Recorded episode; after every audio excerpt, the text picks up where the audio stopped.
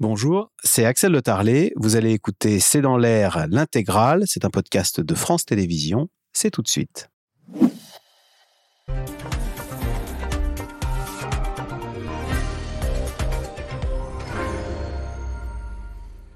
Bonsoir à toutes et à tous. Une réforme indispensable. Elisabeth Borne hier a tenté de convaincre de la pertinence de sa réforme après la manifestation de mardi dernier, les manifestations qui ont rassemblé 1 200 000 Français dans les rues. Le gouvernement a-t-il fait son deuil de la bataille de l'opinion et pourquoi n'a-t-il pas réussi à convaincre? Peut-il maintenant gagner la bataille de l'Assemblée en obtenant le soutien des républicains, de la droite. Hier, Édouard Philippe, qui est issu de la droite jupéiste, est sorti de son silence pour soutenir le gouvernement. La droite peut-elle sauver la réforme des retraites d'Emmanuel Macron? C'est le sujet de cette émission de ce C'est dans l'air, intitulée ce soir Réforme, la rue dit non et la droite? Pour l'interrogation.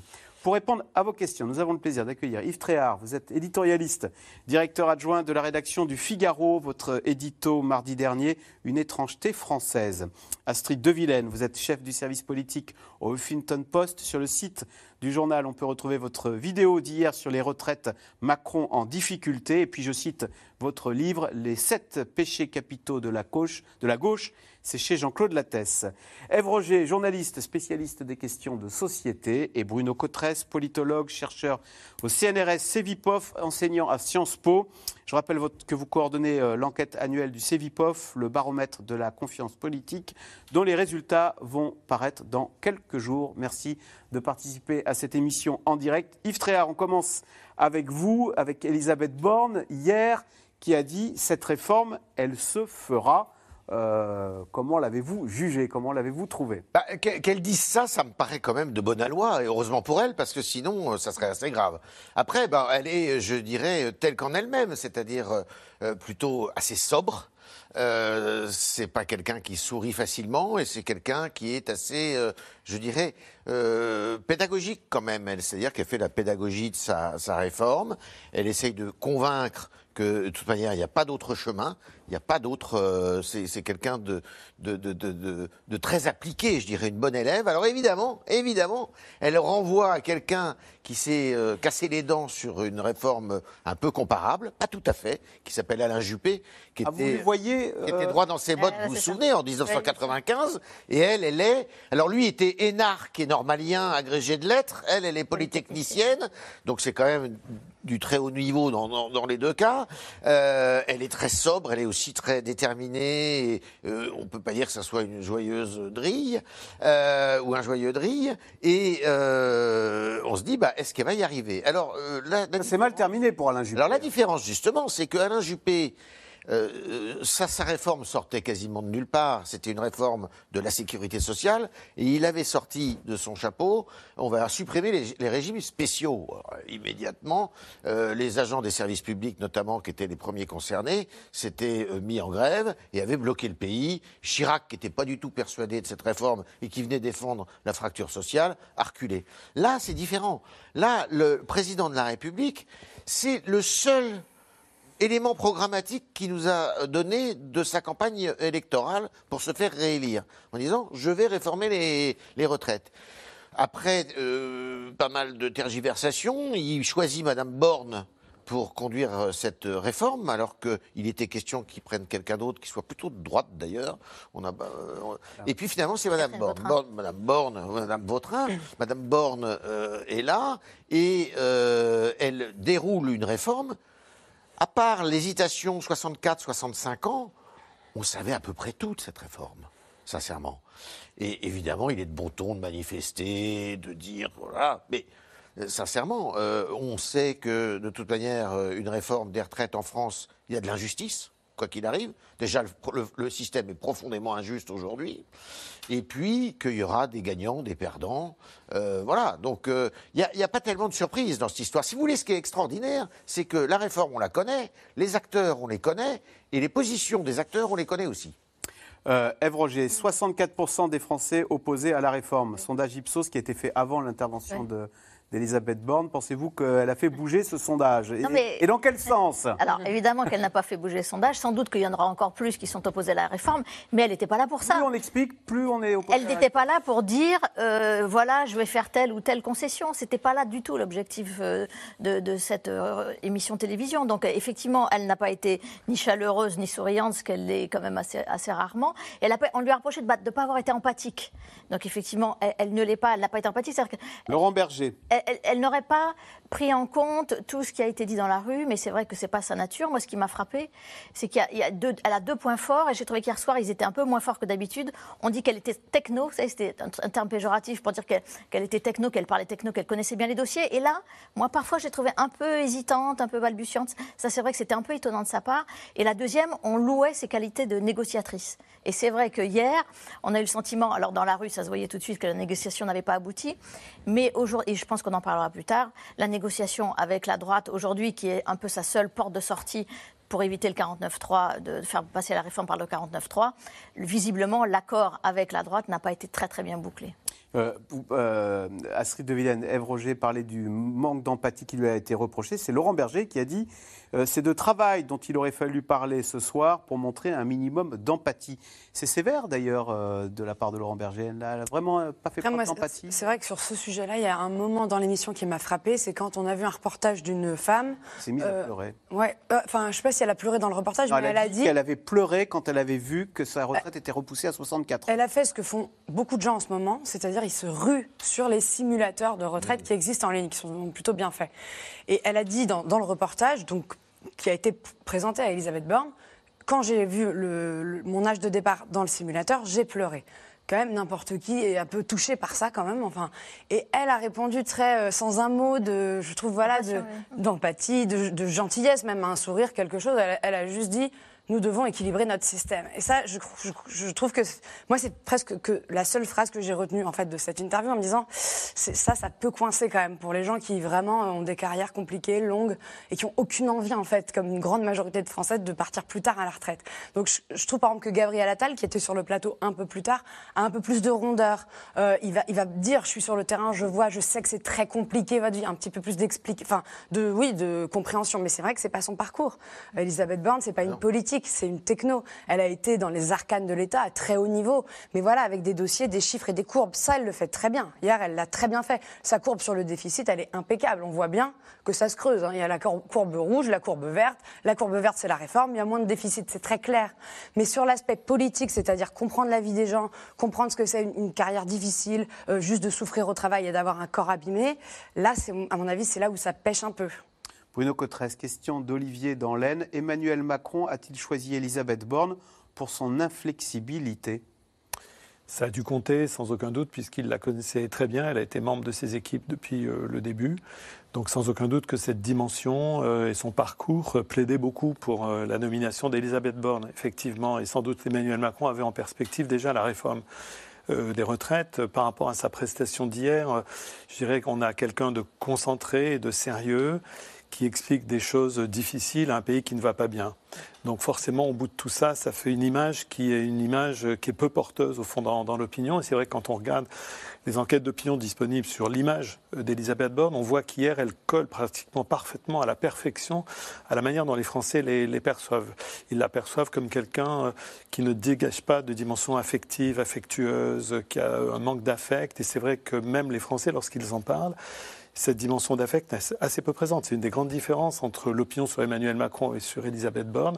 Emmanuel Macron continue de faire réagir les Français avec beaucoup d'affect, ceux qui l'adorent, ceux qui le détestent. Elisabeth Borne est perçue comme quelqu'un effectivement de sérieux. Dans le meilleur des cas, dans le pire des cas, c'est quelqu'un justement qui, parce que trop sérieuse, ne peut pas comprendre avec empathie la dimension profonde et profondément affective que cette question des retraites liées au travail, au mérite, à la rémunération, à la formation, à la chance ou au manque de chance qu'on a eu dans sa, dans sa vie. Et hier soir, c'est que de ce point de vue, elle collait parfaitement à cette image que les, que les Français ont d'elle. Je retiens aussi une autre dimension. Elle a commencé beaucoup de phrases hier soir par il faut, il faut, il faut redonner leur place aux seniors.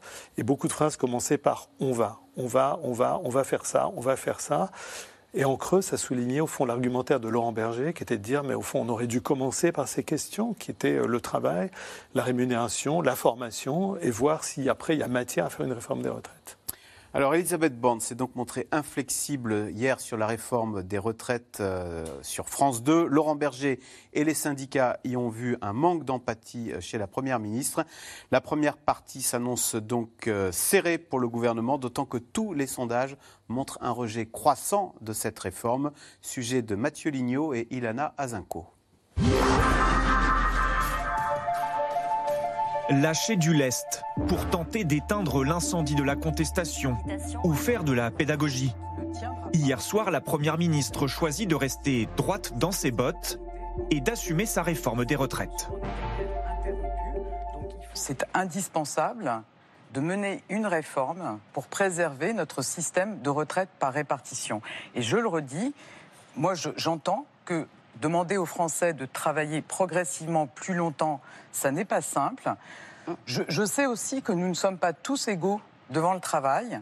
Et donc, on ne peut pas demander la même chose à chacun. Et c'est dans cet esprit qu'on a construit, dans la concertation avec les organisations syndicales et patronales, avec les différents groupes parlementaires, le projet que j'ai présenté le 10 janvier. C'est ce que j'espère. Parce que pas de revirement ni de nouveautés, sauf peut-être des sanctions pour les entreprises qui n'emploieront pas suffisamment de seniors. Pas de quoi contenter la CFDT et son secrétaire général agacé. Il n'y a rien de bougé. Euh, on a euh, le sentiment qu'entre-temps, il s'est pas passé euh, un mouvement social d'une grande ampleur, avec les manifestations les plus nombreuses depuis le début des années 90, des gens qui s'expriment sur leur travail, qui parlent de leur travail, de leur, leur besoin de reconnaissance, leur besoin de, de, de, de, respecter leur intégrité physique et psychique au travail. Enfin, c'est ça qui est présent aujourd'hui dans les manifestations, et on n'en a pas parlé. Selon un récent sondage, l'opposition à la réforme ne faiblit pas. 64% des sondés sont contre, un chiffre en hausse de 3 points en 10 jours. Et cela se voit dans la rue, comme mardi dernier. Les syndicats appellent à de nouvelles manifestations les 7 et 11 février prochains pour tenter de faire plier le gouvernement. C'est euh, on va juste euh, aller au travail, travailler et puis, euh, et puis ne pas pouvoir profiter de tout ça. Voilà. Malheureusement, euh, la limite, ben, c'est ce qu'on peut faire au niveau du salaire. Mais, euh, mais sinon, oui, l'objectif, c'est qu'on retire le projet. Le gouvernement peut tout de même compter sur des alliés. Des figures politiques de droite viennent à son secours.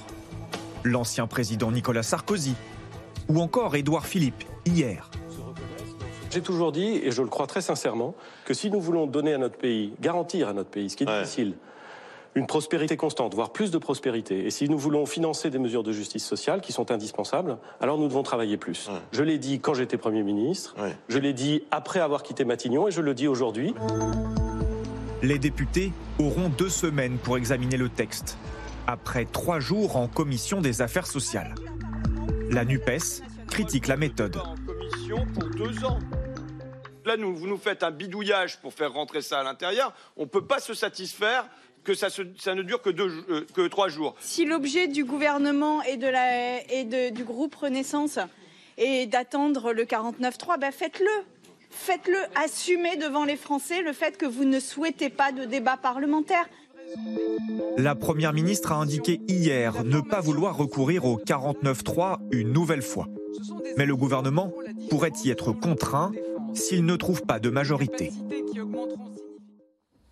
Eve Roger, on a vu la manifestation hein, de mardi dernier avec ses slogans métro, boulot, caveau ou tombeau. C'est selon. Voilà, c'est euh, le gouvernement sait que mardi et samedi, hein, il y aura du monde dans la rue Alors, c'est vrai qu'il y a le retour de cette euh, manifestation. On ne va pas se cacher, on n'imaginait pas qu'il y aurait eu tant de monde de la première fois, même si on a quand même été tous un peu surpris, en tout cas moi, je parle au moins pour moi.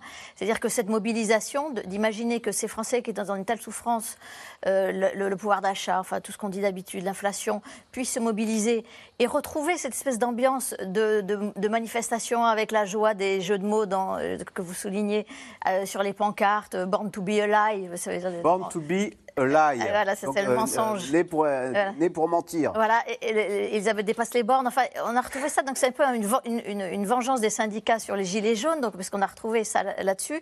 L'esprit bon enfant des manifs d'autrefois Exactement. Vous voyez, on n'a pas, il n'y a pas eu de, de- de graves dégâts, il n'y a pas eu de, de black blocs et qui ont, qui ont gâché la fête, si vous voulez. Donc il y a ça, et, et je pense que ça peut jouer pour la semaine prochaine. Mardi, on est dans la même configuration, mais c'est vrai que on peut imaginer qu'il y aura peut-être autant de monde à peu près, mais c'est vrai que l'heure de vérité, ça va être le, le samedi 11, puisque ça, c'est la CFDT qui le réclame, dit il faut que les gens qui n'ont pas l'habitude d'aller manifester y aillent, donc les familles, les gens qui, qui, qui pourront euh, l'utiliser comme une sortie du, sam- du, du samedi, et c'est aussi avec le deuxième avantage, c'est qu'on perd pas d'argent quand on va quand on va manifester le samedi.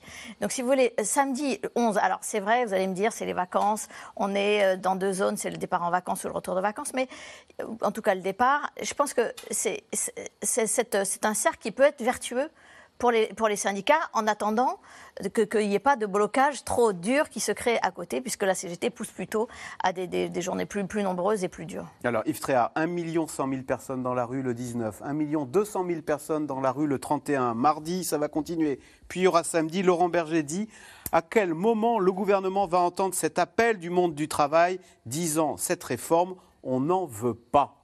Bah, Laurent Berger devrait se rappeler un peu, et il le sait très bien, ce qui s'est passé en 2010 quand même. En 2010, vous avez eu, euh, euh, en l'espace de quelques mois, euh, plus d'une dizaine de, de- de manifestations, des manifestations qui, pour certaines, étaient des manifestations importantes, de plus d'un million de personnes selon les chiffres de la, de la police. Euh, la- les syndicats sont allés jusqu'à 3 millions dans le comptage, ce qui était quand même un peu, un peu excessif. Mais le gouvernement a tenu. La grande différence, si vous voulez, entre 1995 et 2010, c'est qu'en 2010, il y a des tentatives de blocage, mais qui ne marchent pas, notamment des raffineries avec euh, Sarkozy qui envoie les forces de l'ordre pour le- lever les blocus. Mais vous n'avez pas de blocage des trains, vous n'avez pas de blocage des métros, ou très peu. En 2010 En 2010, alors qu'en 95, le pays est à l'arrêt. Plus rien ne se passe. Et euh, donc, ils retirent la. Ils sont obligés de. Vous êtes en train de dire la technique CFDT, euh, bon manifestant qui bloque pas, ah bah, Oui, mais finalement alors- le gouvernement oui, attendez. bah, Sauf qu'on a changé d'époque. Ouais. On a changé d'époque et le discours n'est pas le même. En- en- je vous dis encore une fois, en 95, les Français ont été pris par surprise, et notamment ceux qui étaient concernés par euh, la suppression des régimes spéciaux.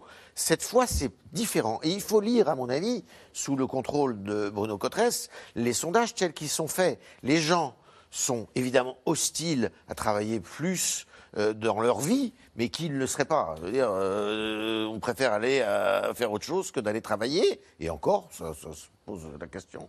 Mais euh, euh, en revanche, il y en a beaucoup qui vous disent dans les sondages, mais de toute manière, on ne pourra pas faire autrement, parce que c'est une, espèce de fatalité euh, avec la démographie, avec euh, euh, on est obligé de, travailler plus longtemps. Donc euh, il y, a- ces deux lectures-là. Euh, Ça, c'est la première des choses. La deuxième chose, quand vous bloquez un pays, bah, le mouvement peut se retourner contre vous. Parce que ceux qui bloquent, bah, d'accord, ils bloquent, mais tous les autres, ils sont à l'arrêt. Le pouvoir d'achat, vous l'avez dit, il est en, en régression ou en diminution. Les gens n'ont pas les moyens euh, eh bien, de, de ne plus aller au travail, d'être euh, comme ça, euh, là. Les écoles, enfin bon, tout ça, ça désorganise le pays. Regardez comment les gilets jaunes, qui étaient populaires au début, sont devenus, au bout d'un moment, impopulaires. euh, aux yeux de l'opinion peut se retourner à un moment. donc tout ça, c'est compliqué. Et euh, ce que fait la rue, là, ce que fait euh, Laurent Berger, c'est qu'il essaye de faire pression finalement sur le personnel politique et sur le pouvoir législatif pour essayer que dans, au Parlement, à l'Assemblée nationale et au. Sénat, eh bien, euh, les choses ne se passent pas aussi bien que le gouvernement le prévoit. Alors, Astrid de Villene, est-ce que vous avez l'impression que le gouvernement ou qu'Elisabeth Borne a encore des choses sur lesquelles elle serait prête à reculer Peut-être 43 annuités euh, pour euh, les carrières longues au lieu de 44 Ou est-ce que, c'est très frappant, il y a Nicolas Sarkozy qui a été interrogé dans le Figaro Magazine, euh, on lui a demandé euh, ses conseils, lui qui avait tenu bon en 2010, et il a dit, plus vous négociez, plus vous, vous mobilisez la gauche qui pense que vous allez céder, et plus vous démobilisez la droite qui ne comprend plus ce que vous voulez faire. Oui, j'ai vraiment lu cette, euh, ces confidences de Nicolas Sarkozy comme un conseil en fait à Elisabeth Borne ou à Emmanuel Macron. Ne lâche C'est-à-dire ne lâche rien parce qu'en fait, et, et Bruno Le Maire pense à peu près la même chose. hein. C'est-à-dire que souvent, on vous dit, si vous commencez à lâcher, euh, bah, comment dire, vous allez euh, tout perdre à la fin, parce que vous aurez lâché des petits bouts d'un peu par-ci pour les femmes, pour etc., et votre budget, il est plus tenu. Et en plus, vous, vous aurez perdu les gens qui vous soutenaient au démarrage, parce qu'il y a quand même des gens hein, qui veulent faire cette réforme dans le pays, notamment à droite, notamment euh, chez, dans l'électorat Renaissance. Donc, vous perdez sur tous les tableaux. Hier, j'ai trouvé qu'elle avait plutôt tenu ce conseil, parce que, en tout cas sur la forme et sur ce qu'elle a pu nous, nous annoncer ou ne pas nous annoncer, parce qu'elle n'a rien lâché, tout simplement. Moi, je m'attendais à des annonces, je vous avoue, il n'y en a pas eu. En revanche, elle a montré un tout, petit peu, en effet, d'ouverture sur euh, l'emploi des seniors, en ouvrant une toute petite porte, en la laissant au Parlement sur potentiellement rendre quelque chose de contraignant, euh, euh, alors qu'aujourd'hui, c'est un indice de, de, voilà, pour les entreprises pour dire si elles gardent bien les seniors dans leurs euh, entreprises. Et en effet, sur cette histoire de 44 annuités, mais je l'ai trouvé la porte là encore moins fermée que celle sur les seniors. Donc il faudra voir. On voit aussi que la majorité, ça va être important à l'Assemblée de voir les amendements de la majorité. Ouais. Euh, le MoDem, par exemple, sur la question des femmes, qui à mon avis pénalise aussi dans l'opinion beaucoup le, le, le gouvernement parce que on voit bien que les femmes sont pour beaucoup perdantes en fait dans cette réforme. On voit bien que le MoDem là-dessus, euh, il veut avancer. Édouard Philippe hier dans son interview, il l'a mentionné. Euh, le propre ministre des Relations avec le Parlement, Franck Riester, a reconnu qu'elles étaient un peu pénalisées. Donc euh, peut-être qu'il y aura des aménagements au Parlement, mais à voir, puisqu'il y a beaucoup d'amendements et qu'il euh, n'y a que 15 jours de texte d'études dans l'hémicycle. Bruno Cotresse, est-ce qu'on peut dire que le gouvernement a fait son deuil de la bataille de l'opinion? Il sait qu'il a perdu l'opinion, il sait que. Il y aura du monde dans les manifestations mardi prochain et le samedi 11. Et il veut maintenant gagner la bataille de, du Parlement en disant il faut qu'elle passe au Parlement. Et puis, comme le disait Le Monde cet après-midi, Emmanuel Macron veut maintenant euh, passer à autre chose, enjamber cette réforme et, et qu'on qu qu dresse d'autres perspectives euh, pour son quinquennat. Je pense que du point de vue de l'exécutif, on est effectivement plutôt sur cette logique. À court terme, pour le moment, euh, c'est plié qui n'arriveront pas à redresser la barre. C'est vrai que toutes les enquêtes d'opinion euh, convergent. Non seulement l'opposition à cette réforme est très largement majoritaire, mais ça progresse. Et ça progresse y compris dans des euh, catégories de la population sur lesquelles pourtant le gouvernement dit on s'en occupe, les femmes. Euh, par exemple, euh, y compris chez les seniors, même si les plus de 65 ans restent pour le moment assez favorables à cette, euh, à cette réforme, mais c'est moins le cas que ça n'était il y a 15 jours ou 3 semaines. Et donc, effectivement, du point de vue de l'exécutif, on est plutôt sur une séquence d'un peu plus long terme en disant qu'on va enchaîner vers d'autres réformes, en particulier, par exemple, la réforme du lycée professionnel, sur laquelle on compte beaucoup du point de vue de l'exécutif pour faire passer un message qui est que maintenant, on va s'occuper vraiment euh, à la fois de la formation, euh, du travail, euh, des nouveaux rapports au travail. Et donc, on compte beaucoup sur un enchaînement qui vise à rééquilibrer une image trop dure, trop, pas assez empathique, peut-être trop de droite, et de revenir sur des sujets qui sont des sujets qui tiennent à cœur des syndicats, le travail, la formation, les rémunérations, avec ce qui arrive, c'est-à-dire aussi la revalorisation des grilles de la fonction publique. Et donc, on compte beaucoup du point de vue de l'exécutif sur une séquence d'un peu plus long terme pour essayer de reprendre la main. Alors Astrid de Villene, on l'a dit, euh, Elisabeth Borne compte maintenant sur le soutien politique au Parlement euh, pour faire adopter sa réforme des retraites 149.3 à l'Assemblée. De ce point de vue, est-ce que l'interview hier d'Edouard Philippe, euh, qui était accusé de se planquer, c'est vrai qu'on n'entendait pas trop ou soutenir du bout des lèvres cette réforme, hier il était invité chez nos confrères de BFM, bah, il a soutenu la réforme des retraites d'Elisabeth Borne. Il l'avait appelé de ses voeux hein, depuis longtemps. Hein. Oui, euh, il l'a soutenu sans. Oui, je crois que c'est un soutien franc et massif. Il ne pouvait pas faire mieux. Euh, et d'ailleurs, c'est Elisabeth Borne qui lui a demandé un dialogue. Ah, c'est Elisabeth Borne oui. qui a demandé il, à son lui ne l'a pas démenti. Euh, donc en fait, on voit bien que pourquoi Édouard Philippe sort à ce moment-là. En effet, lui, d'un point de vue personnel, il a, des, il a des critiques qui viennent tous les jours dans la presse alimenter la petite musique de bah, lui qui voulait aller jusqu'à 67 ans, il n'a pas vraiment dit ça, enfin, qui est très coriace sur les, le, la dette et les, et les retraites. Il se planque, on l'entend pas. Ça, c'était les attaques des, macronistes. Donc lui en avait besoin aussi, hein, je pense, de se montrer. Euh, mais clairement, Elisabeth Borne, ça montre qu'elle est aussi en difficulté en termes de poids lourd médiatique et politique pour venir défendre cette réforme. Euh, on a quand même plus de 40 ministres. On en voit un, deux de temps en temps. On n'entend pas jamais la même chose. Moi, je trouve qu'en termes d'armée, pour défendre une telle euh, euh, réforme, il fallait y aller un peu plus fort, entre guillemets. Parce qu'en plus, dans cette réforme, il y a aussi des bonnes choses. Par exemple, euh, les trimestres pour le congé parental, c'est une avancée. Je ne l'entends jamais. Donc, Philippe, à mon avis, hier, a quand même apporté On verra si ça se. Je suis pas sûre que ça empêche les mobilisations. Mais apporter au moins, comme il est très populaire et respecté, bah, je pense qu'il a apporté voilà, ce qu'il pouvait faire en tout cas. Alors Yves Tréhard, est-ce que ça peut nuire à la popularité d'Édouard Philippe que d'endosser une réforme aussi impopulaire dans l'opinion Ou est-ce qu'il se sent obligé de la soutenir parce qu'il faut bien être crédible avec son discours de rigueur et de sérieux budgétaire? On va être tout à fait euh, précis. Je pense que et la majorité qui se réclame d'un axe central et qui est dans la mouvance euh, euh, Macron, si vous voulez, et euh, la droite, est tout intérêt à ce que cette histoire marche et que cette réforme passe et qu'on passe à autre chose. Moi, je ne crois absolument pas à ce vocabulaire complètement fou. On enjambe, on n'enjambe rien du tout. On est dedans et on essaye d'en sortir. C'est ce, vont, euh, c'est ce qui va se passer d'ailleurs. Ils sont en plein dedans et ils essayent d'en sortir. Mais et ce qu'ils veulent, c'est en sortir le plus vite possible pour effectivement passer à, euh, eh ben, euh, au prochain quinquennat. Alors justement, Parce que- Philippe, est-ce qu'il a en tête le prochain quinquennat Non, non, non, quand il non, non. fait cette interview Le d'hier prochain quinquennat qui commencerait après cette réforme des retraites. C'est-à-dire que deuxième le, le deuxième quinquennat Ah, d'Emmanuel. Macron, finalement, n'a pas commencé. C'est la nouvelle théorie, ça, de, de l'exécutif, c'est que le, le quinquennat euh, qui vient de s'achever euh, avec la réélection du président de la République, eh bien finalement, il, il va s'achever avec les, les trucs un peu durs. Et la réforme des retraites, la, la mère des réformes, c'est ça. Et puis après, bah, on va proposer des bonbons du, du sucré. Après le salé, on passe, on passe au sucré. C'est ça l'idée, si vous voulez. Et donc, euh, ils ont tous intérêt à sortir de là.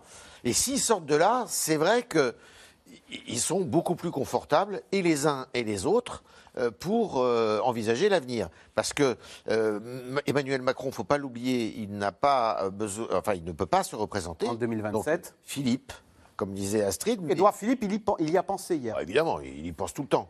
Euh, Édouard Philippe, mais ceux qui n'ont pas été cités par euh, Astrid, mais qui sont là à peu près pour faire le job, maire, euh, Bruno Le Maire, pardon, et euh, Gérald Darmanin, euh, ils ont intérêt aussi à ce qu'on passe à autre chose. Euh, et donc, c'est tout à fait capital euh, que, ça, que ça réussisse. Ève Roger, question téléspectateur. Alors, c'est vrai qu'il en a parlé hier. La maladie d'Édouard Philippe a-t-elle des conséquences politiques? Il ne pouvait pas ne pas soutenir cette réforme de- des retraites. Hier, c'est lui-même qui ne pouvait pas ne plus parler de cette maladie qui s'appelle l'alopécie, dont il est frappé. Alors, je le cite hein. Voilà ce qui m'arrive, j'ai perdu mes sourcils et je crois qu'ils ne reviendront plus. Alors, c'est une maladie qui n'est pas grave, il dit, n'est pas contagieuse, etc. Il dit J'en souffre à 52 ans, mais j'ai de la chance.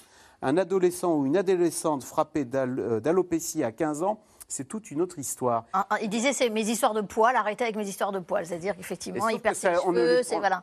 Et donc ça a des conséquences, ça peut avoir des conséquences politiques. C'est pour ça qu'il y a passé du temps hier. L'idée c'est de tordre le cou aux rumeurs parce qu'il y a quand même des rumeurs qui commencent à tourner. Qu'est-ce qu'il a? Pourquoi il a changé? Est-ce qu'il n'y aura pas une maladie cachée? Comme à l'époque de Pompidou, comme à l'époque de Mitterrand Donc ça c'était une façon. Il fallait absolument tordre le cou à ces rumeurs-là puis montrer à quel point il était au taquet intellectuellement, que ça ne l'a- l'atteignait pas du tout physiquement ni intellectuellement. Et en plus, il a gagné une, tro- une troisième, chose hier dans cette, dans cette interview, c'est que en plus, il a fait montre d'empathie.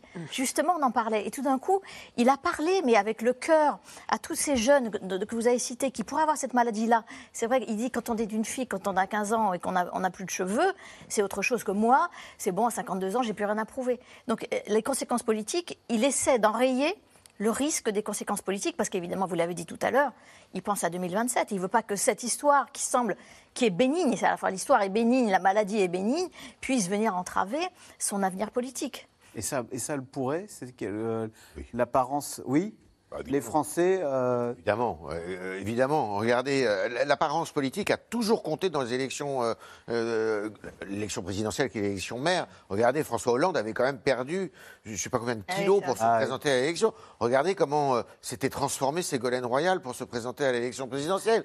François Mitterrand en 1981 qui s'était fait euh, Limer les limer les dents, alors qu'en 74 il- c'était pas le cas. Regardez comment euh, euh, on ne peut pas enjamber son physique. grand et mince, euh, Giscard d'Estaing avait joué là-dessus. Euh, hein, euh, même Emmanuel Macron, évidemment, évidemment.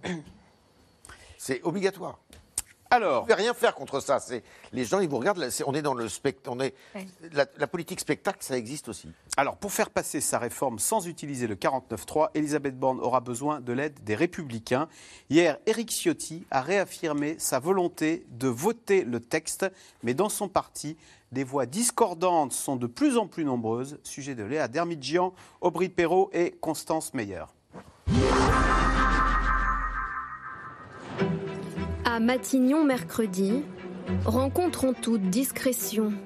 Ce matin-là, Elisabeth Borne reçoit Éric Ciotti et Olivier Marlex. La première ministre chouchoute la droite pour éviter un passage en force. Le président du parti et le chef de file des députés LR en profitent pour négocier. Deux jours plus tard, sur les plateaux télé, autre ambiance. Éric Ciotti dans le rôle de l'opposant, sans concession. Ce soir, j'ai trouvé la Première ministre euh, à la peine pour expliquer une réforme qui est pourtant nécessaire pour le pays, pour l'avenir du pays, et il faut remettre euh, ce dossier en perspective. Euh, je l'ai trouvée peu convaincante dans ses explications, euh, et rien de nouveau n'est sur la table aujourd'hui. Éric Ciotti, en position d'équilibriste, négocier sans devenir l'allié. Car aujourd'hui, la réforme divise dans son propre camp. Je formalise peut-être plus fermement un certain nombre d'exigences euh, que la droite porte, parce que nous ne sommes pas l'allié euh, de, de ce, de- de ce- de ce gouvernement. Euh, Nous avons un certain nombre de points de désaccord euh, majeurs. Alors si le gouvernement continue euh, de venir vers nos points, alors on pourra trouver des chemins. Je crois qu'on n'y est pas encore tout à fait. Pas tout à fait, voire pas du tout, selon d'autres. Je voterai contre, en l'état actuel, et je l'ai dit depuis plusieurs mois de manière constante. C'était pas une posture politique, c'est une conviction. Pour une raison simple, c'est que cette réforme-là, elle fait peser tout l'effort sur ceux qui ont commencé à travailler avant 21 ans. Au-delà des désaccords sur la réforme des retraites, depuis la défaite à la présidentielle et un score sous les 5%, le parti peine à se relever. Les militants, eux, se posent des questions, s'interrogent sur l'avenir de leur parti. dans notre parti. Euh, Dans ce mouvement, euh, on doit se rassembler. Maintenant, il va falloir batailler, parce que ça va être très difficile. Il faut qu'on revienne à un parti populaire. Et le parti populaire, euh, ça veut dire euh, parler au, au peuple, même si ça n'a rien de péjoratif que de parler au peuple. Et il faut voir les gens sur les marchés, il faut voir les, les gens euh, dans les usines, enfin parler et leur dire ce que l'on entend par la retraite, par l'économie, par les héritages, par la maladie, par la, etc., etc. Je suis assez inquiet pour l'avenir de notre famille politique. Bien évidemment, la, la question de rester ou partir, je me la suis posée, comme beaucoup de militants se, la sont posés. Néanmoins, je pense qu'il faut rester. C'est pas en partant tous un par un qu'on va pouvoir relever la droite. Partir ou rester Mi-décembre, François Grosdidier, le maire de Metz, a tranché et claqué la porte après 40 ans dans le parti.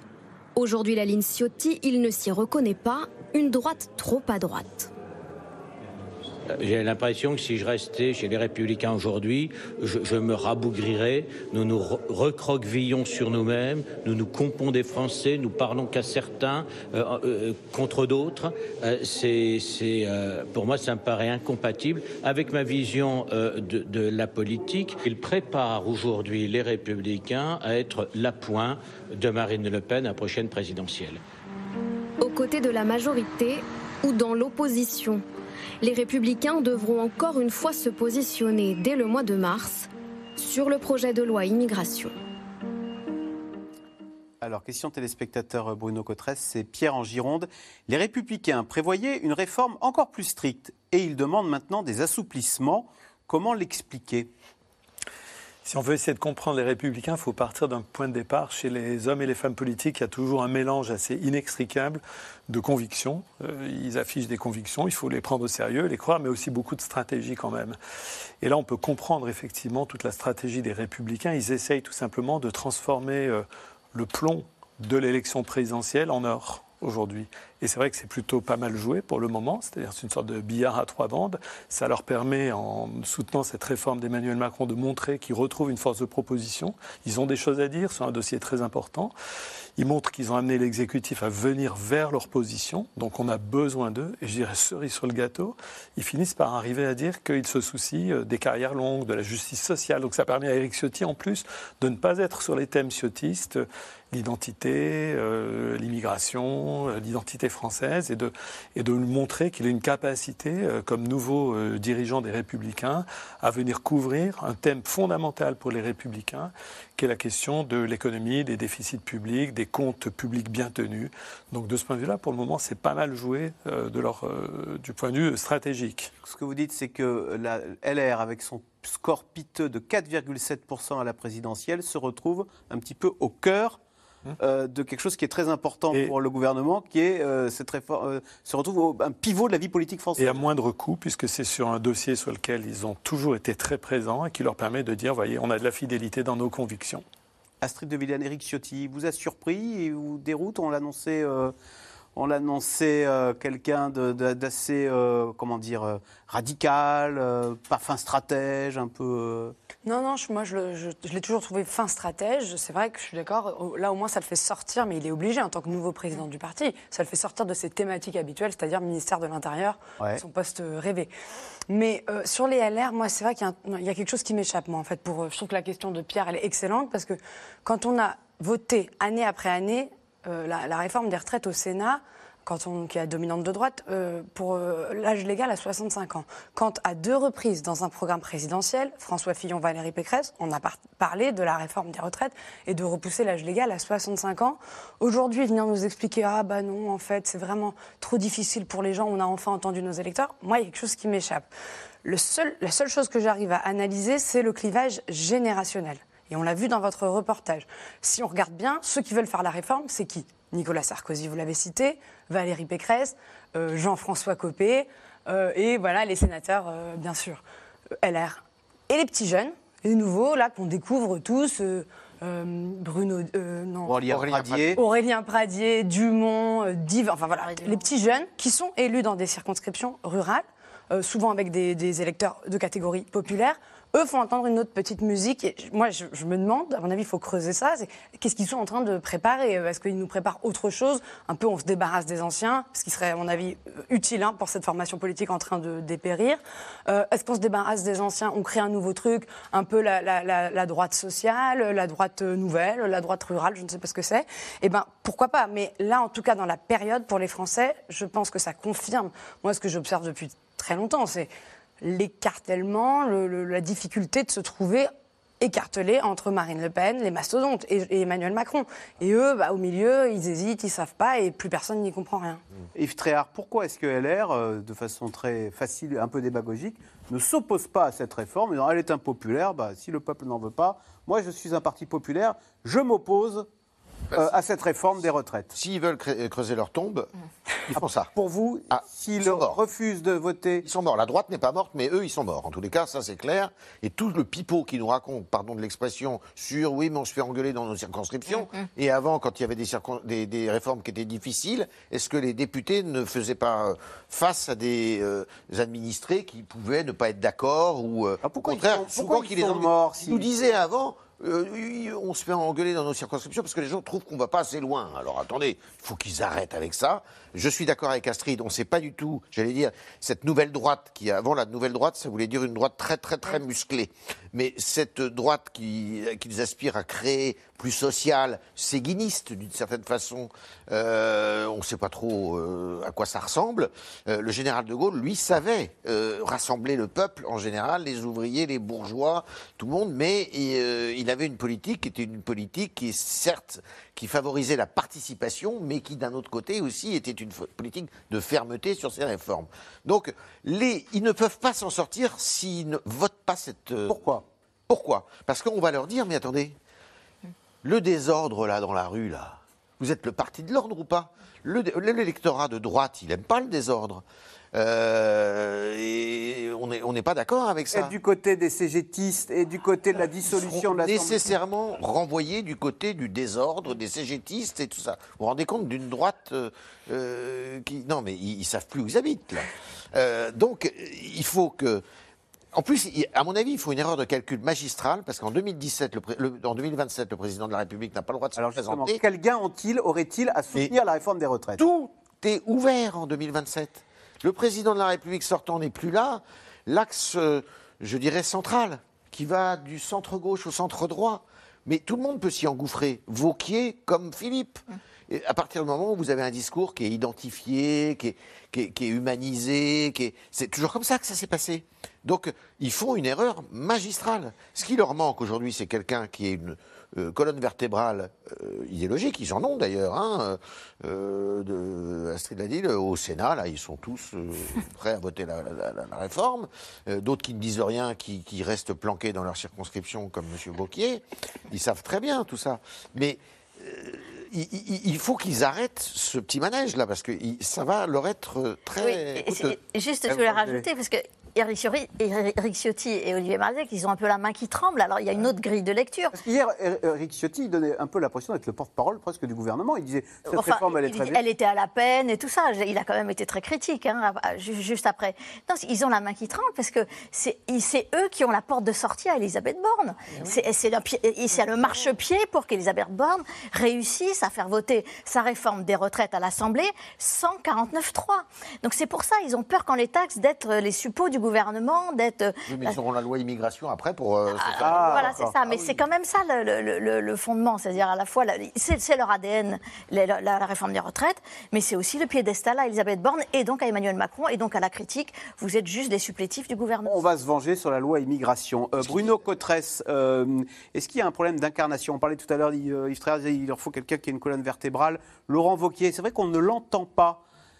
Qu'est-ce qu'il fait, lui qu'on ne l'entend pas. Pour euh le moment, il est effectivement solidement ancré dans sa région Auvergne-Rhône-Alpes.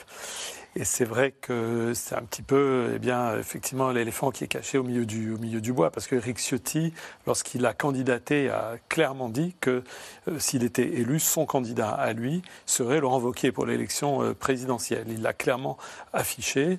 Et donc, c'est vrai que Laurent Wauquiez est en phase, sans aucun doute, de reconstruction euh, ou de, on va dire, de reconstruire son image dans l'opinion publique. Il faut se rappeler qu'il est sorti un petit peu du devant de la scène nationale, un peu carbonisé. Donc, sans aucun doute, il y a un lent travail de reconstruction. Alors, est-ce qu'il peut le faire à partir du fief de sa, de, sa, de sa région où il est quand même maintenant très solidement, très solidement implanté? C'est quand même compliqué. On a vu au cours de la présidentielle de 2022 que le chemin qui conduit d'une grosse responsabilité locale, régionale ou municipale vers l'Élysée est un chemin extrêmement, extrêmement compliqué. Donc c'est vrai que pour le moment, la droite n'a toujours pas ce, ce, ce- chef charismatique. C'est une grande tradition normalement dans la droite euh, française et qui peut porter l'espoir vers l'élection euh, présidentielle. Yves Tréhard et j'allais dire euh, Sarkozy. Non, alors, euh, est-ce que, ça, est que sa voix porte encore à droite ou est-ce qu'il a une étiquette sur le front Macron? Attendez, Sarkozy, parce que Sarkozy, il a eu deux discours. Il est pour la réforme, mais il voulait la réforme non pas à 65, à 63, lui. Pas à 64 non plus, à 63. Parce que moi, on, se posait la question, on se dit, mais qu'est-ce qui lui arrive? Euh, Parce qu'il trouvait que c'était trop sévère. Euh, et puis, bon, maintenant, il donne des cours de méthodologie. Euh, il est tout à fait autorisé pour À Emmanuel faire. Macron. Alors, ils s'entendent toujours bien, Emmanuel Macron Tout à fait autorisé pour le faire, parce qu'il a quand même fait passer la, la retraite, euh, l'âge de départ à la retraite de, 60 à 60. légal de 60 ans à 62 ans, avec une résistance dans euh, la population qui était importante. Donc évidemment qu'il a, les- il a des clés, et évidemment qu'il donne des conseils à Emmanuel Macron, euh, qu'il a- avec qui il doit déjeuner d'ailleurs euh, normalement euh, mardi, jour Ah. de la, grè- jour de la, de Le la- jour de la grève, de la Emmanuel- manifestation. euh, Nicolas Sarkozy est à l'Élysée pour déjeuner à l'invitation Ouais, d'Emmanuel si- Macron. Si, si l'agenda est tenu, c'est- le cas. Euh, on va voir. Mais évidemment que Nicolas Sarkozy, je pense qu'il pousse plutôt à cette, à cette réforme. C'est pour parler cas- de réforme constitutionnelle, attention, hein, c'est Ah, pas pour oui, parler des mais bon, hein. on n'est pas, on n'est pas complètement naïf non plus. Oui, c'est vrai que c'est le rendez-vous, c'est pour parler de la réforme de la Constitution. Mais il faut arrêter que les présidents euh, en place nous expliquent quand les temps sont rudes que euh, bah, il faut penser aux institutions. Je pense que les Français, ils ont autre chose à penser qu'aux institutions. Astrid de Villene, les petits jeunes chez LR qui ne veulent pas voter la réforme des retraites, comment ça va se terminer Euh, Ils vont se faire entendre ou euh, ils vont faire capoter euh, les barons de LR et, euh, et, la, réforme ne passera pas Non, mais ils vont faire leur travail de parlementaire et les LR en général, ils sont assez souples quand même sur le, vu qu'ils sont dans l'opposition sur la liberté de vote. Euh, là, on a vu, il y a eu beaucoup d'amendements déposés par LR hein, qui se réveillent en effet hein, dans, ce, dans ce moment. Pour eux, c'est une porte de sortie presque par le haut. Et il y a quand même 25 députés LR, ce soir, on apprenait, qui ont déposé des amendements pour supprimer le, le- 64 ans. le- l'âge de, l'âge de, Légal de, de départ départ. à la retraite. Donc ça montre bien. Ils sont 62, les députés LR. On est quasiment à la moitié du groupe qui veut pas de ce- cette réforme à 64 ans. À l'Assemblée, hein, pas du tout au Sénat. Ça montre bien que c'est c'est la division, mais à tous les étages, là, chez, chez LR. J'ajoute une dernière chose pour revenir sur Eric Ciotti. Je crois que ce qui a, a dû lui faire un petit peu de mal, c'est la une du JDD, il y a quelques semaines, avec euh, Attal à côté de lui. Ciotti, Attal, presque d'accord. Et aujourd'hui, c'est ça aussi qu'il essaye de préserver, euh, Eric Ciotti, je pense, parce qu'on lui, on lui reproche, notamment d'ailleurs euh, sur sa- son aile droite, le RN n'arrête pas de lui dire, hier encore sur le plateau, vous êtes le sous-secrétaire d'État euh, de Monsieur Attal. Donc euh, pour une famille politique comme LR qui, qui est dans l'opposition, qui a résisté alors que tous ses amis sont partis euh, chez Macron, c'est difficile aussi à, à encaisser. Donc c'est tout cet arbitrage qu'ils doivent euh, gérer. À ceci près que moi je pense que les Français leur pardonneraient totalement de voter la réforme d'Emmanuel Macron. C'est beaucoup plus cohérent vis-à-vis de leurs, euh, leurs électeurs et leurs valeurs.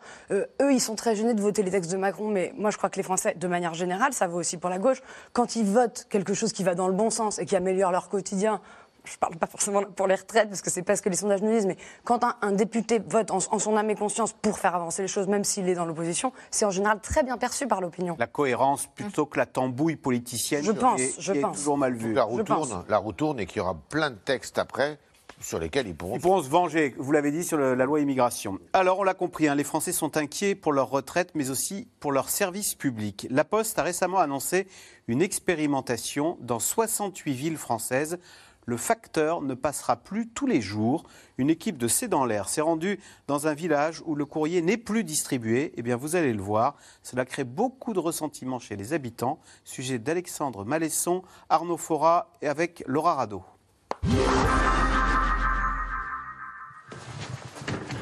Chaque matin depuis trois mois, c'est le même geste.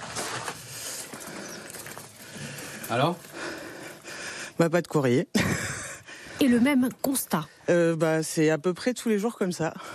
Depuis quand? Depuis euh, fin octobre, hein, euh, où on a eu euh, une factrice qui est partie euh, en maladie et on a passé un long moment sans courrier. Malgré de nombreuses plaintes, Fanny Souville subit les dysfonctionnements à répétition de la Poste. Des soucis qui commencent à coûter cher à cette éditrice qui travaille depuis chez elle. Alors au niveau professionnel, j'ai euh, déjà reçu euh, des factures de la banque euh, par mail, pour le coup, vu qu'elles n'arrivent pas par la poste, pour me dire que le courrier n'était pas arrivé et que donc j'étais facturée pour non-distribution de courrier. Alors à hauteur de 20 euros, je crois que c'est deux fois ou trois fois, ça commence à avoir une conséquence sur une petite entreprise. À Rions, petite commune rurale de Gironde, le bureau de poste a définitivement baissé le rideau le 31 décembre dernier. À l'image de bien des commerces et services de proximité ces dernières années. Un établissement dans le bourg fait de la résistance, le bureau de tabac. Je veux bien une petite signature, hein. Merci beaucoup. La patronne, c'est elle, Florence Nardou. Et le moins qu'on puisse dire, c'est qu'en 27 ans, elle a dû étoffer son offre. Le service, ça va être le tabac, la loterie, le dépôt de pain. La nouveauté, c'est le point poste, relais poste, les colis. Et ensuite, nous avons l'épicerie. Donc, je suis le couteau suisse. Le petit couteau suisse de Rion, c'est comme ça qu'on m'a surnommé. Mais la commerçante, elle aussi, peine à survivre dans une commune où les jeunes préfèrent parfois partir travailler ailleurs. Le problème, c'est que le client déserte va dans des villes un peu plus importantes. Si j'ai développé tous ces services en 27 ans, c'est justement pour maintenir euh, ben, d'être toujours là. Mais jusqu'à quel point? Parce qu'arrivera un moment, euh, ben, ça, va, ça va être compliqué. Qu'est-ce qui va être compliqué? Ben, ça va être compliqué de pouvoir survenir à vivre de, de ma boutique. Le maire de Rions a beau se battre pour tenter de dynamiser son village, le retrait progressif des services publics vient, selon lui, gâcher tous ses efforts. Tout ce qui a euh, forgé la vie sociale euh, dans nos villages, c'est, euh, ça commence par la poste, c'est la perception, c'est tous ces services de proximité. Aujourd'hui, ils, ils dis- ils disparaissent. Les habitants sont désappointés et ils ont presque renoncé à la permanence de ces services-là.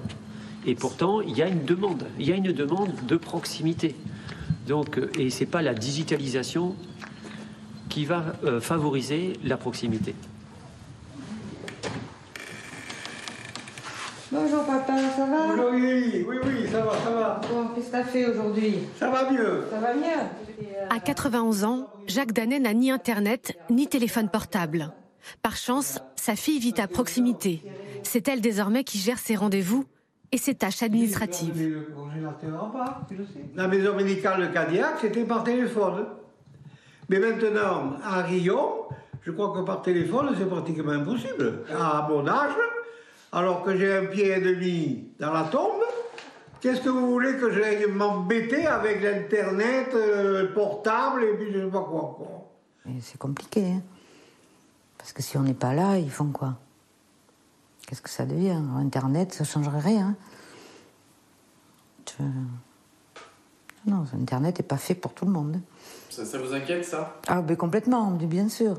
Pourquoi? Ben parce que je me dis, je suis pas éternelle, il peut m'arriver quoi que ce soit. euh, C'est compliqué. Qu'est-ce qu'ils feraient mes parents?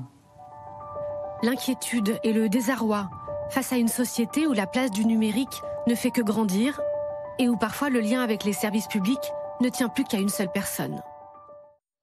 Astrid de Villene, c'est vrai, enquête 60 millions de consommateurs du numéro de ce mois de janvier. 15% des Français n'ont pas Internet et 28% disent ne pas être à l'aise avec les démarches administratives en ligne. Moi, je fais partie de, ces gens-là et pourtant j'ai Internet qui fonctionne et je sais gérer. Donc, bien sûr, enfin, je pense qu'on a tous été confrontés au fait d'être comme ça, tout seul devant un ordinateur, à ne rien comprendre, à pas pouvoir euh, régler son truc, envoyer son code, avoir oublié son Amélie. Donc, clairement, là, on est dans une mutation énorme en fait des, services publics. Moi, ça me frappe en fait dans la période qu'on vit. On voit la disparition du timbre rouge et en même temps l'émergence de ChatGPT, euh, ce logiciel d'intelligence artificielle qui nous permet de créer des scénarios euh, en 2 minutes 30 ou des poèmes. Il faut, c'est difficile aussi pour euh, voilà, euh, la puissance publique de gérer ça. C'est-à-dire la France qu'on vient de voir et la France euh, qui part euh, en cinq minutes, euh, qui fait des voyages, qui, qui, qui fait tout sur son téléphone portable, qui se fait, qui se fait livrer un, un Deliveroo ou un Uber Eats et puis après qui va prendre un Uber. C'est- Ce sont deux France complètement opposées, pourtant qui votent toutes dans le même pays. Ensuite, bon, une fois qu'on a dit ça, Ça peut expliquer un ressentiment des territoires qui, se- qui ont d'ailleurs beaucoup manifesté. Non, hein. je pense pas que les, les territoires soient en ressentiment vis-à-vis de la France électronique, j'allais dire. Non, pas du tout. En revanche, l'État, il doit combler les problèmes. Et on dit toujours service public, en réalité, c'est juste les missions de l'État, en fait. C'est-à-dire la maternité qui ferme, l'hôpital qui est dans un état catastrophique, votre école où il n'y a pas de prof, pas de prof d'anglais, pas, pas de prof de français. Prof a remplacé. de- pas de- mais non, mais oui, en ce moment même. Donc, je veux dire, euh, là, les services publics sont dans un état catastrophique. Et pour autant, paradoxalement, les Français payent des impôts pour leurs services publics. Et je crois que l'un des grands mal du, du moment en France, c'est que les gens payent leurs impôts euh, euh, le doigt sur la couture du pantalon. Et le pire, ils sont contents de le faire. Mais derrière, ils voient que, ben, en bas de chez eux, il n'y a plus la poste, à côté, il n'y a plus rien qui fonctionne. Et pire, et je crois que ça, c'est très important dans le, reportage qu'on vient de voir, ils n'ont plus le guichet, quoi. Ils n'ont plus le contact avec l'État. Euh, moi, ça, je crois que ça manque beaucoup. Euh, et il y a une forme d'incompréhension du politique, tout parti confondu, qui s'est beaucoup déconnecté, je trouve, dans la période, et qui ne sait pas, en fait, ça, qui ne le voit pas. Je me souviendrai toute ma vie de la vidéo d'Anne Hidalgo devant un guichet de, la, de train SNCF. Ça a, été, oui. ça a été la première plantade de sa campagne. Elle dit à tout le monde euh, Ah, moi, je voudrais qu'il y ait des guichets pour acheter son billet de train. Pour le coup, il n'y a pas une personne en France, même les personnes âgées, qui ont besoin de ça. Déjà, il y en a des guichets. Là, ça- ça marche, le site SNCF. En revanche, quand vous avez un vrai problème, euh, les impôts, Amélie, la carte grise, les enfants, euh, bah là, oui, vous êtes parfois un peu perdu. Et quand vous êtes une personne âgée, vous n'avez pas le réflexe Internet. Même pour regarder votre programme télé, vous n'avez pas le, le réflexe Internet. Vous avez envie euh, bah, d'avoir votre programme télé euh, en papier. Donc, euh, il faut qu'ils aillent sur le terrain, en fait, les, politiques, mais de toute urgence. Et, et- et le- les territoires, c'est l'impensé du macronisme. Bruno Cotresse, la disparition du timbre rouge, ça paraissait idiot. Vous avez eu ce titre du Figaro, la disparition du timbre rouge suscite inquiétude et nostalgie. C'est plus qu'un qu'un petit timbre qui disparaît. Oui, c'est beaucoup plus le timbre. Alors c'est toujours beaucoup plus qu'un timbre. hein. C'est toujours un symbole extrêmement important. C'est un objet extrêmement familier de notre, de notre vie depuis euh, l'enfance. Certains ont été des collectionneurs de timbres dans leur enfance, donc c'est un objet extrêmement familier et qui fait partie de ces objets qui en plus véhiculent la mémoire du pays. Les timbres ont euh, une image, etc. Alors c'est vrai qu'on est dans cette période, au fond le politique arrive de moins en moins à répondre à deux questions centrales, pourtant extrêmement simples, mais centrales. La première, effectivement, pour reprendre ce qui vient d'être dit, pourquoi je paye des taxes, des impôts et plein de choses ne marchent pas? Pourquoi je paye des taxes, des impôts et je vais dans des euh, services publics qui sont fermés, qui ne marchent pas? Euh, je vais dans des gares qui ne sont pas toujours extrêmement propres, euh, par exemple. Et deuxième question, pourquoi on me répète que j'ai le privilège de vivre dans un pays riche et je galère? Et la question des territoires, elle fait rencontrer ces deux, questions de manière absolument explosive. Euh, la dimension de proximité est centrale dans la relation de confiance. Nous, on le voit dans notre enquête sur la confiance politique. Seuls les élus locaux arrivent à tirer à peu près leur épingle du jeu parce qu'ils incarnent la proximité, euh, le, soin, euh, tout ce qui est de l'ordre de, prendre soin. les institutions publiques qui prennent soin, qui sont à proximité, sont assez dotées de, de confiance. Et, notre pays, comme de très nombreux autres pays, s'est laissé glisser progressivement, sans bien qu'on en prenne conscience, vers une sorte de digitalisation que moi j'ai appelé un jour une digitalisation low cost. C'est-à-dire, on appelle des numéros qui ne répondent jamais, euh, on appuie sur des touches et personne ne répond. Euh, il faut recevoir un code, mais entre-temps, on a changé de numéro. Euh, voilà, et on vit tous dans cette espèce de, de cercle. Vous avez raison, parce qu'on voit beaucoup de petits jeunes très à l'aise sur les réseaux sociaux, Voilà. démunis quand il s'agit de Et- payer en ligne Et quelque tout chose. ça, et tout ça est très corrélé au sentiment qu'on ne fait plus bien communauté entre nous, qu'on n'arrive plus à se parler, qu'on est séparés par des murs invisibles et qu'on n'arrive pas bien à faire communauté entre nous. Dans notre enquête sur la confiance politique, on a posé il y a 2-3 ans une question qui était est-ce que vous trouvez que la France, ce sont, c'est une communauté nationale unie ou ce sont des communautés qui vivent un peu séparées les unes à côté des autres, des caissons un peu étanches? C'était le sentiment d'être dans des caissons un peu étanches qui l'emportait. Et il y a là une dimension qui est, euh, je pense, assez préoccupante de, notre pays. Allez, tout de suite, on retourne à vos questions. Alors justement, toujours dans la même lignée, euh, Georges, l'aménagement du territoire, point d'exclamation, plus de boulangerie, plus de postiers, de qui se moque-t-on? Alors, moi, ce qui me frappe dans, ces réclamations, c'est qu'au fond, on entend ça aussi dans les manifestations aujourd'hui. C'est-à-dire que on parle de la, on manifeste contre la réforme des retraites, mais vous voyez bien qu'on en parle aussi de cette, distanciation qu'il y a aujourd'hui entre l'État et, la, population française, et en particulier la question de la santé, les, déserts médicaux, l'accès, aux médecins, c'est un, sujet qui revient régulièrement dans, ces manifestations. Donc, euh, le, premier sujet pour le gouvernement, c'est les retraites, mais pour les, Français, il y, il y a ce sujet-là aussi. Alors sur la boulangerie, on veut quand même, je vous rappelle à quel point nous avons tous été au secours des boulangers avec l'histoire des- de, de l'électricité qui coûtait si cher. Emmanuel Macron a brandi la braguette. Euh, la, bra- La baguette. La baguette. en tout cas, l'idée, c'est pas de. Et- et on peut, tout, tout n'est pas tout noir ou tout blanc. Ouais. C'est-à-dire que dans les, dans les boulangeries, on a vu même chez vous des reportages où on voit comment on essaie d'entretenir le tissu local, etc. Donc il n'y a pas de. Disons qu'il y a. euh, En tout cas, l'effet de ce ressenti qui est parfois vrai, parfois moins vrai, c'est effectivement cette distanciation entre le peuple et, et les élites. Et c'est ça qui est dommageable. Astrid de Villene, pourquoi toujours demander aux femmes politiques d'être dans l'affect? N'est-ce pas lié à des stéréotypes sexistes? Est-ce que, euh, est-ce que Elisabeth Borne, on lui reproche bien des choses qu'on ne reprocherait moins à, euh, ses prédécesseurs masculins? Euh, je suis assez sensible à ces questions. Je ne trouve pas du tout que ce soit ça qu'on lui reproche, parce qu'on l'a comparé à Alain Juppé, qui est un homme politique. Donc, non, on- on- elle, elle est froide.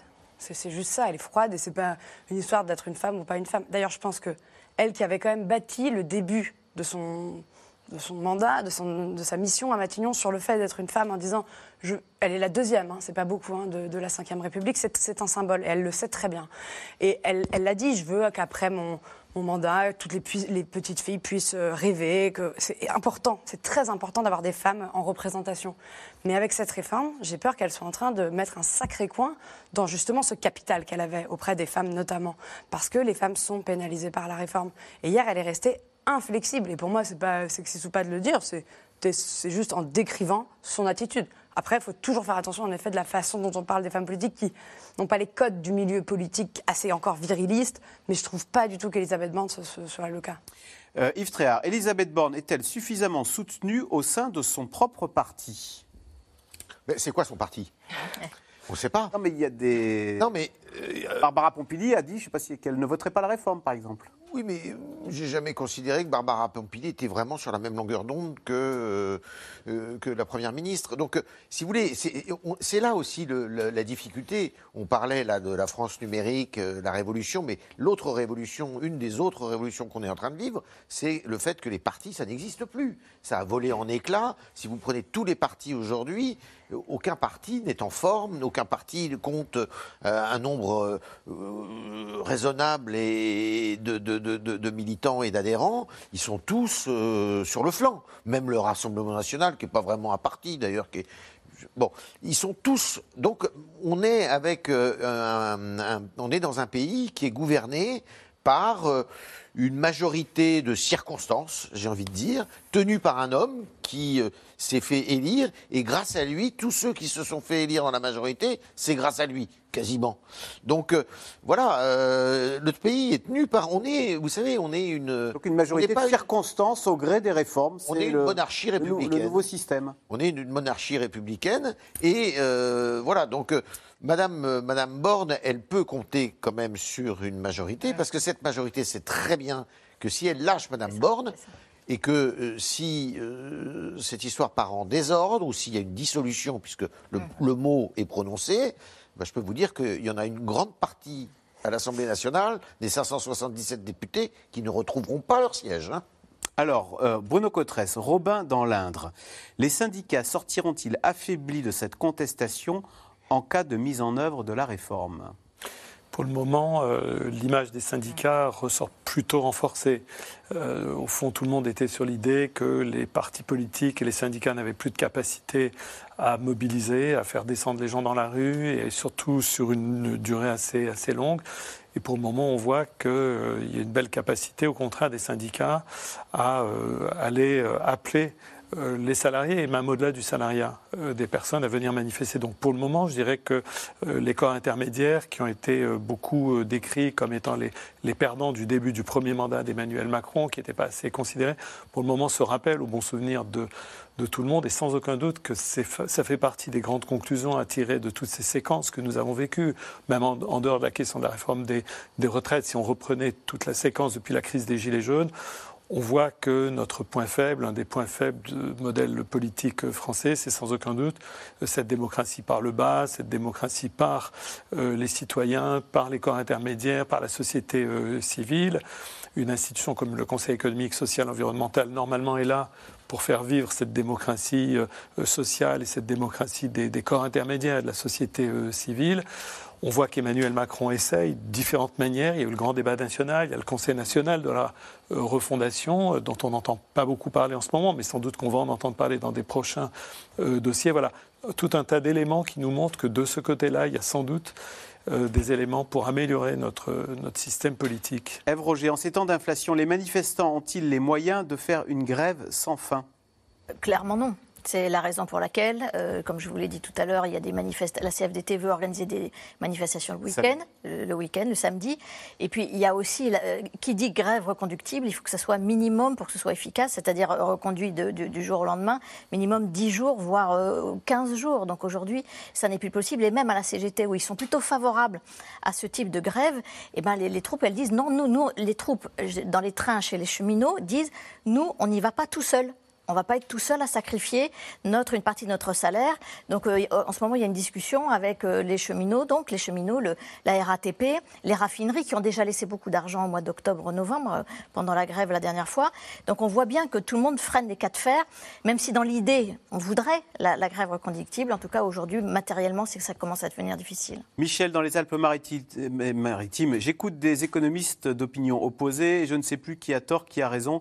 Astrid de Villene, est-ce que les, les aspects financiers euh, sont importants dans cette réforme où on se dit, bon, de toute façon, euh, 17 milliards, on vient d'en claquer euh, 400 pour le Covid, euh, Non, 100 justement. pour l'énergie? Justement, c'est essentiel et c'est sans doute aussi pour pour la raison pour laquelle le gouvernement veut tenir sur cette réforme, parce qu'elle rapporte de l'argent.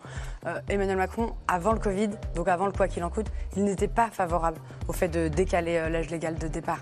Donc on voit bien que c'est ça l'une des raisons majeures. Certains communicants du pouvoir disent même on aurait dû parler de ça plutôt. On aurait dû dire vous avez eu le quoi qu'il en coûte, tout le monde va bien, maintenant il faut faire un effort. Peut-être ça aurait mieux marché. Eh bien, merci beaucoup d'avoir participé à cette émission. Bonne soirée sur France 5.